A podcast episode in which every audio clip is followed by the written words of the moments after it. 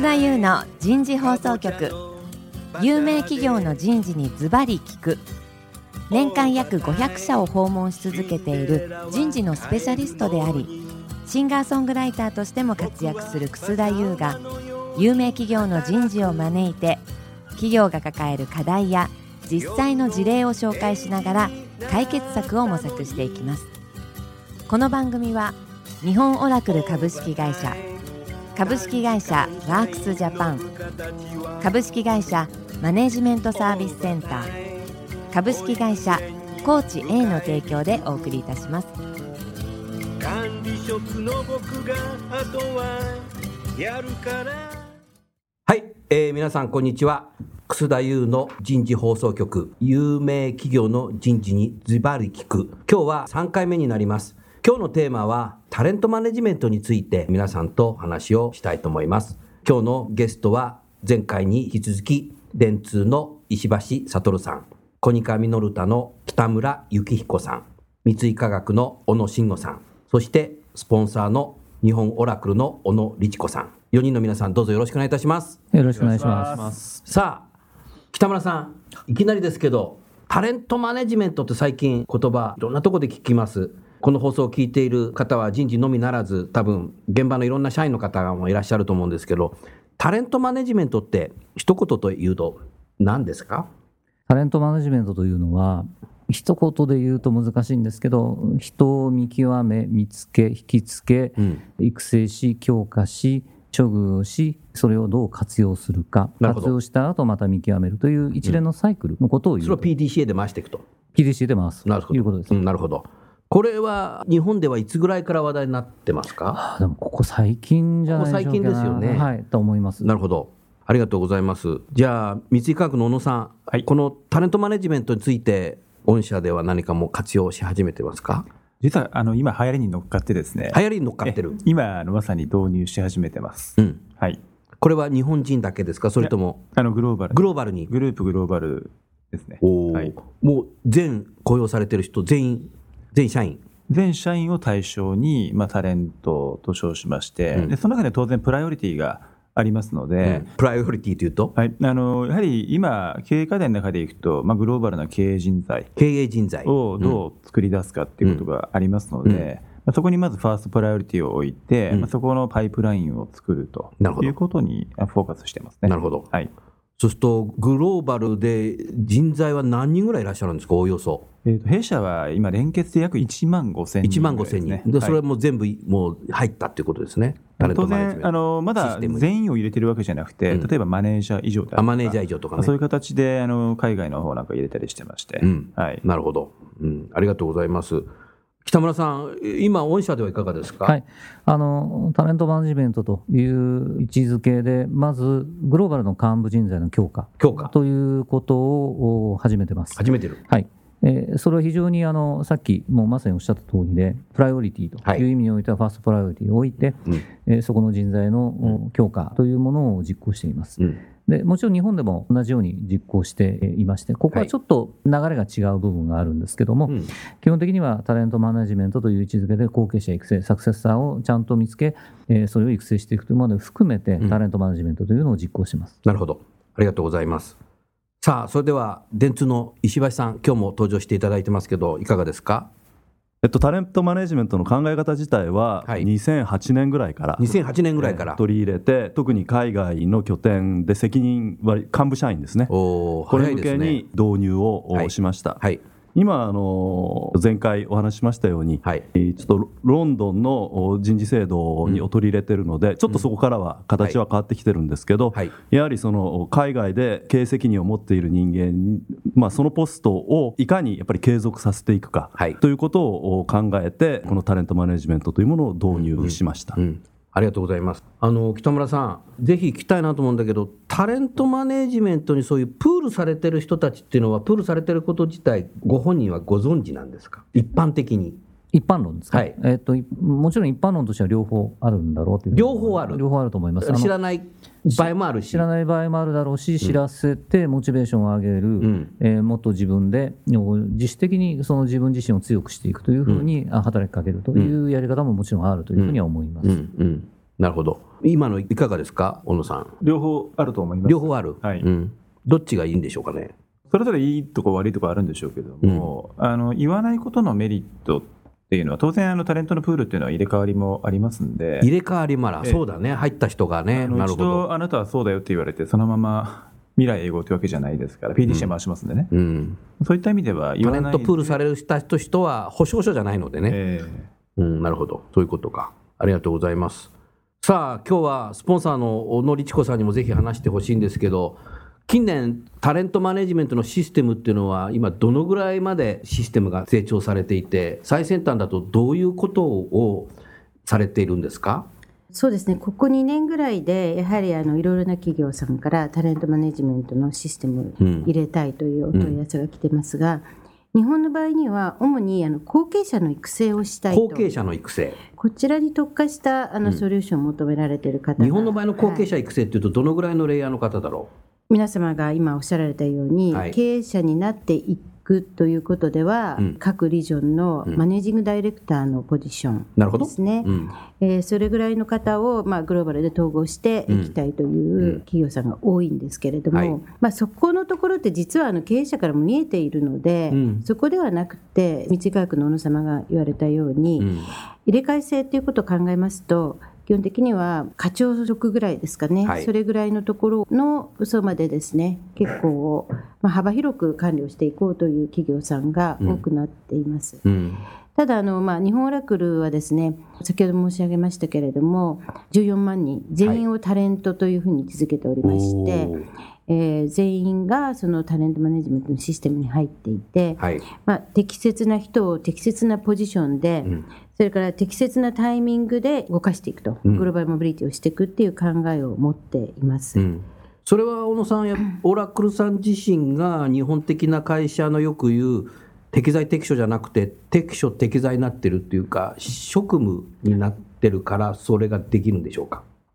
のそれは言えると思います、うん、ポジションありきというところもあるんですけれども、うん、適材適所ということもありますけれども、うん、まあ、ポジションがありきでそこにどんな人を入れるかっていう思いでタレントマネジメントやってるっていうのは強いんじゃないかなと。なるほどなるほど。ありがとうございます。石橋さん適材適所、適所適材ということで、タレントマネジメントはやっぱり職務ありきってなってますけど、その辺何かご意見ありますか？やはりその責任範囲をどこまでって定めるところから、やはりその責任に対して社としてどういう答え方をしていくか、うん、そこがタレントマネジメントを入れる上でかなり有効になってくるんだろうなと思います、はいうん。うん、まあ、そういう意味からいくとやっぱり適所適材っていう考え方の方がタレントマネジメントには合っているのかなと思います、ただ日本的な適材適所の考え方が間違ってるということではなくて間違ってることじゃなくて、うん、ビジネス環境だとか、うん、それによるものだとは思いますけどね、うん、なるほどね。ありがとうございます。小野さん今のご意見いかがですか？実は結構あのそこは我々も悩んでいるところではありまして、悩んでいる。あのビジネスモデルによってやっぱ適所適材が作りやすいところと、作りにくいところがあるんですね。あそうなんだ。要はあのジョブディスクリプションなんかをガチッと固めてしまって、うん、きっちりマネージできるところと、うん、結構変化があって、うん、その変化に合わせてフレキシブルに組織を変えなきゃいけないってなってくると、まあ、割と適材をどう当てていくかとかど。うつなぐかって観点の方がマッチする場合もあるので、究極はあのビジネスにあの当てるのにどんな人が必要かっていうことと、人材をどういう目線で、うん、あのガチガチじゃなくてあのアバウトに育てていくかっていうぐらいでもいいんじゃないのかっていう ふうにいう意見も結構出てます。ああなるほど、えー、そうなんだ。あの軸をだからコンピテンシーいくつか決めてとか、うんうんうん、その中であのどこら辺が足りてる足りてないとかそういうもう大きなメッシュで人を育てていくぐらいの方が合致するんじゃないかなと思ってます。はい、ありがとうございます。北村さん今の小野さんのご意見いかがですか？はい、あの育成をしていくという意味においての視点と、はい、ここでどうしても出てくるのはやっぱり現場目線というもの現場目線。現場目線どういうことでしょう、はい、現場目線でいうと、うん、あのやはり適所適材を考えると、うん、今の部署で今のところで成果を上げてくれる人は適所適材なんですよね。なるほど。ところが人事の視点あるいはキャリアを考えた視点あるいは長期的に育成をしていく視点から考えると、いやいやこっち側で彼の強みを伸ばしてもらった方がいい。いやいやこっち側で彼をもっとこう高いところを目指してもらうためにこういうふうにしてもらった方がいいという考えが、まあ、ぶつかるケースが多いんだろうなというふうに思います。うん、ですので、どちらが正しい、どちらしかないというものでは多分ないんだろうと。うん、例えば、育成の段階で若手からマネジメントになっていく、その段階では適材適所があってもいいのかもしれないし、うん、で大きなマネジメントをこなしていってもらいたい、あるいはこなしていく必要があるよね、この人は。ということがあれば、適所適材が必要なのかもしれない。でそういうものの組み合わせという部分もあっていいんじゃないかというふうに思います。うん、なるほど。ありがとうございます。今日はぜひね、あの、お三方に、このタレントマネジメントシステムは、まあ、自社、当社にとって今後どういった形で使っていけばいいのかなっていうのを、もうちょっとこう、未来系の話をできればしていただきたいなと思うんですけど、小野さん、いかがですか？もともと、まあ、今までのビジネスを考えたときに、うん、まあ、終身雇用をベースとし、終身雇用と、うん、割と日本人中心で、要はあの同じ釜の飯を食べてる人たちが多かったので、ある程度まあ人を見えてるって前提条件があったんですけど、人を見えてる、うん、ただあの、国内だけじゃなくて、まあ、クロスボーダーにもいろんな会社を買収し、はい、新しい会社を作りっていうのを繰り返しているうちに、まあ、人が見えなくなってますと。あなるほど、見える化する意味で、タレントマネジメントをまあ活用すると。経営資源のやっぱりあの大事なリソースである人ですよね。うん。そこをやはりどれだけ見える化をしていって、うん、でそこに意図的にモビリティを与えながら、適所に当てていくかっていう観点がすごく大事かなと思うので、うん、まあ、愚直に結構人を見に行くプロセスであるとかっていうのはすごい大事かなと思います。なるほど、なるほど。ありがとうございます。石橋さんいかがですか？そうですね。今小野さんも言われた通りですけど、はい、そのビジネスと人材と両方をはっきりさせていく、うん、明確にしてでその組み合わせの可能性を考えていく上でタレントマネジメントというのは非常に有効なんだろうなと思います。うん、北村さんいかがですか？おっしゃる通りですね。あのそういう視点ものすごく大事だと思うんですけど、はい、タレントマネジメントシステムという名前がついている以上一連の流れだというふうに思っていますので、うん、もちろんそういう意味で明確にしてこれここのポジションここの役割にはこういうものが必要こういうスキルが必要、はい、それはどこにいるのか誰にいるのか、うん、この誰がそれを持っているのかというのをまず明確にしましょう、うん、その後それをどうやって強化していきそれをどうやって活用していきそういう人にどう処遇をしていけばいいのかというこう一連の流れだと思っていますので。あの、いの一番にやらなきゃいけないのは、今おっしゃった通り、ポジション、あるいは職務、それに求められるもの、要件、求めら将来的にどういう人材になってもらいたいのか、なっていくのかということをまず明確にして、うん、そこから動かしていくということが必要で、かなり重要なことなんだろうというふうには思います。うん、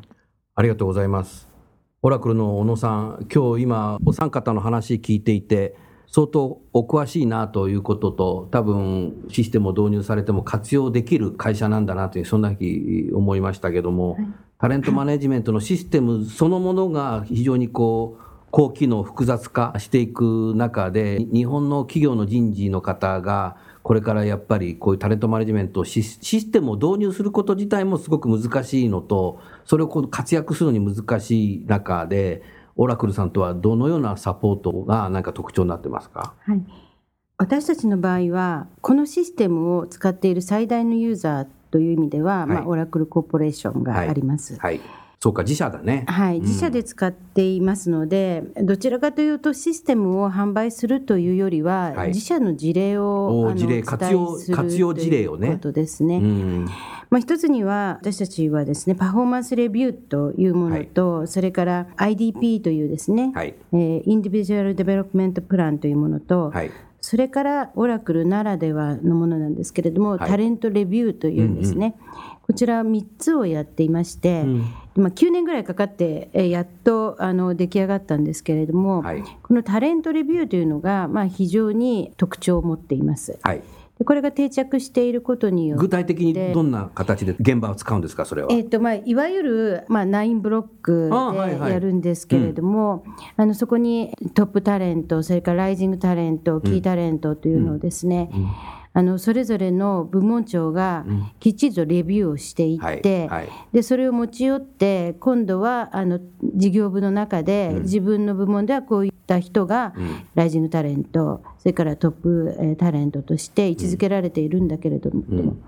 そうすると今度は、えー、事業部で、まあ、けんけんがくがくまた話し合いまして、はい、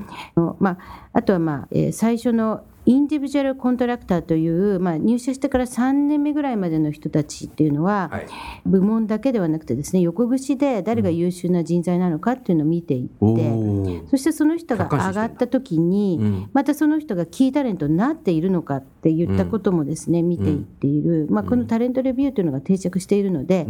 逆に言うとボトムからしっかりとですねパフォーマンスレビューやってほしいというような声があります。なるほどこういったツールだけではなくてそれを使っていく上でどんなことをやってるのか、なるほど。またどんなトライアンドエラーがあったのかっていうようなですね、お話をさせていただいています。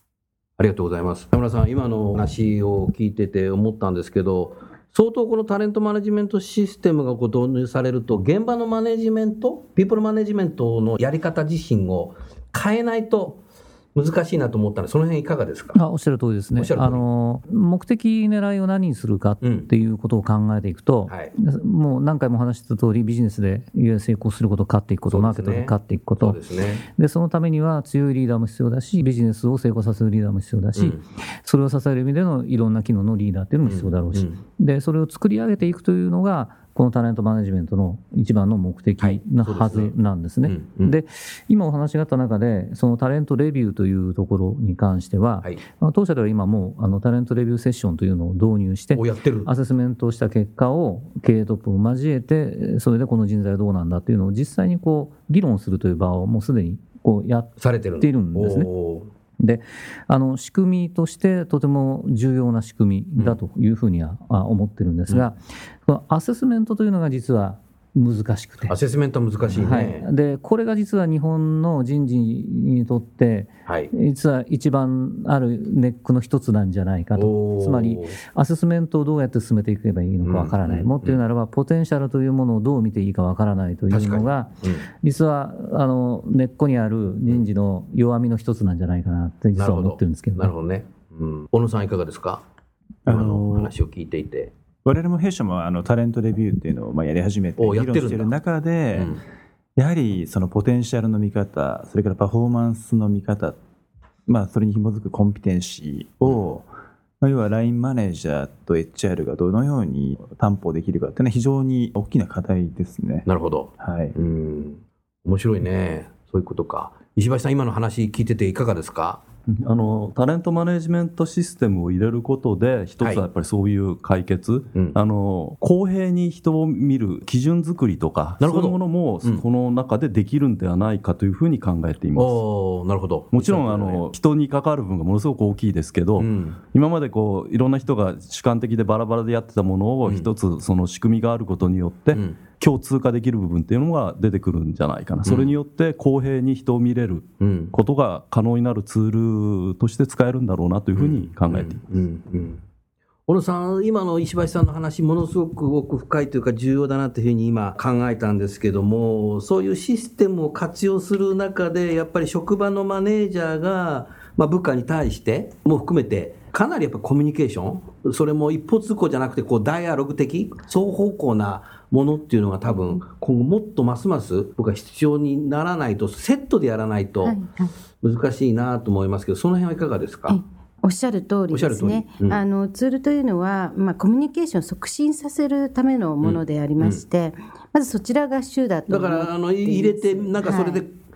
マウスでクリックして見てるだけであかんということですそういうことですね、うん、あと先ほどのパフォーマンスっていったところは、うん、実はまあオラクルも9年ぐらいかかってですね、うん、本当にいろいろな形でアセスメントをあの構築してきたんですね、まあ、今は capability commitment aspiration というですね、はい、この3つの大項目が本当にそれぞれの人にあるのかと、でこの aspiration というのが非常に難しくって、はい、えー、まあ、上に上がりたくない今のまんまでいいよという人はですね、どんなスキルがあってもですね、うん、トップタレントになれないといったところがありますし、うん、その軸っていうのはその会社さんその会社さんで作り上げていくところなんですけれども、はい、まあ弊社でもですねいろいろな形でまあ、コンサルタントを入れるんではなくてあの自分たちで作り上げていってやっと出来上がったというものです。でまあ、もう一つちょっと付け加えさせていただきますと日本のグローバル化っていうところで、このツールを入れることで副産物が一つあります。それはですね実際にあのお客様といろいろとお話をしている中で、グローバルでデータを取らなきゃいけないグローバルでデータを取らなきゃいけない、はい、それぞれの人材の評価、うん、例えばドイツ、それから、まあ、 EMEA なんかで、うん、あのいろいろな諸外国で、それぞれ評価のデータというのを持ってるんですけれど、うん、そういったものをヘッドクォーターが見るといった場合に、うん、なんで出すの？って言ったようなですね。はい、壁があります。オラクルではどうしてるかと言いますと、はい日本オラクルの社員も全員グローバルの社員というふうになってまして、はい、もう入社の時から、そのあなたのデータはあなたの IDP development plan を実行するために本社が見ますよとい。うふうなあの覚書を入社した時にですね交わしているんです。なるほど。そうなんだで、それ重要だね。日本の企業はタレントマネジメント入れるデータが集まるんじゃないかというふうに思われるんですけど、はい、まずそこが一つのネックでして、データを出してくれないんですよね。で出すにはリワードが欲しい、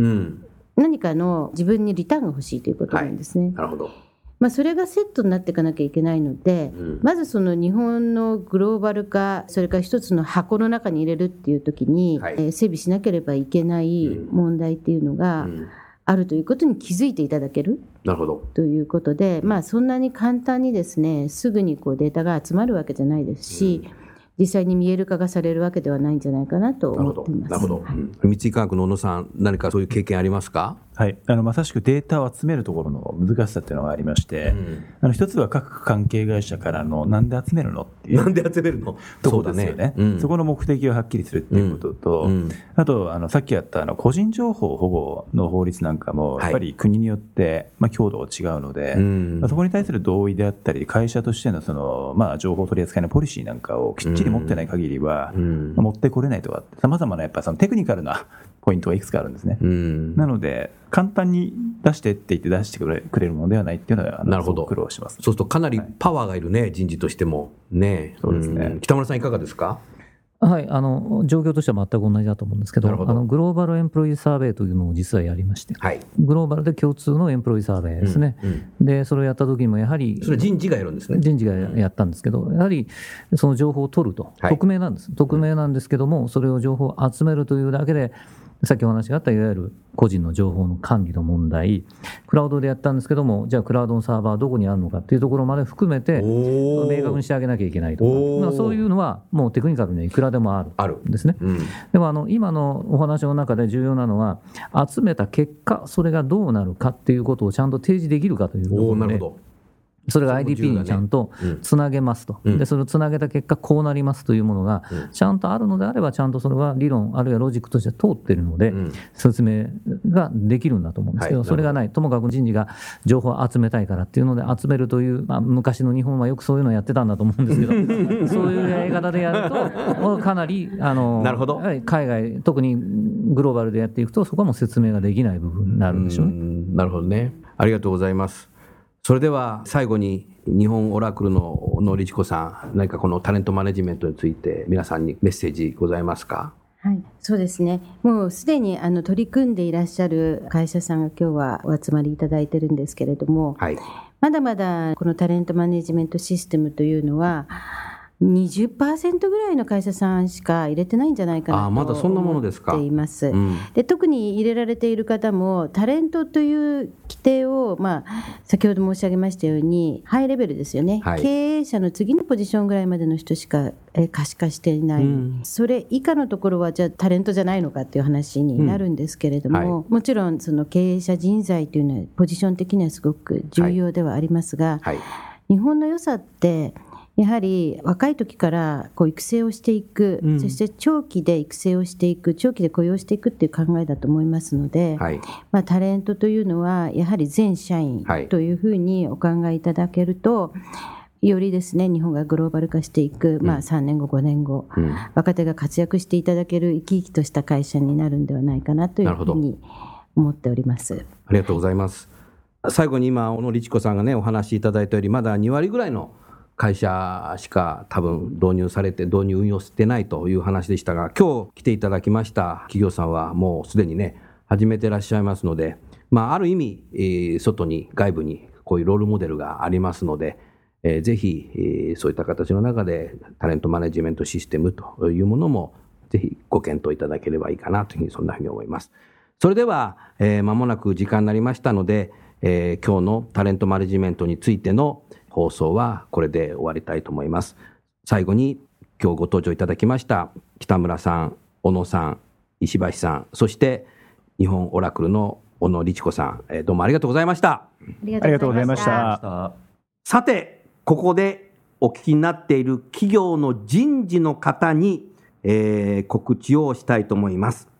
来たる2016年5月11日水曜日から5月13日金曜までの3日間、日本最大級の人事経営者フォーラム HR サミット2016のご案内です。このサミットは3日間、私自身もたくさん登壇します。3つだけご紹介します。日本航空さん、ローソンさんと一緒に健康経営の取り組みのテーマでセッションを行います。また、サントリーホールディングスさん、日立ソリューションズさんにご登壇いただいて、ダイバーシティの取り組みのセッションも私自身がファシリテーターを務めます。そして最後に、私の単独講演、これから10年先の人事はどう変容するのかをテーマで、私が講演をいたしますので、ぜひお聞きの人事の皆様、人事部全員でシェアしながら順番にご来場いただければと思います。詳しくは HR サミット2016でインターネットで検索していただきますと、もうすでにサイトが公開されていますので、そちらをご覧になって参加申し込みしていただければ幸いです。なお、事前予約をすれば無料で受講できるというセッションでございますので、申し込んだと同時にご自分のスケジュール表に書いていただいて、当日皆さんと会場でお会いしたいと思います。どうぞよろしくお願いいたします。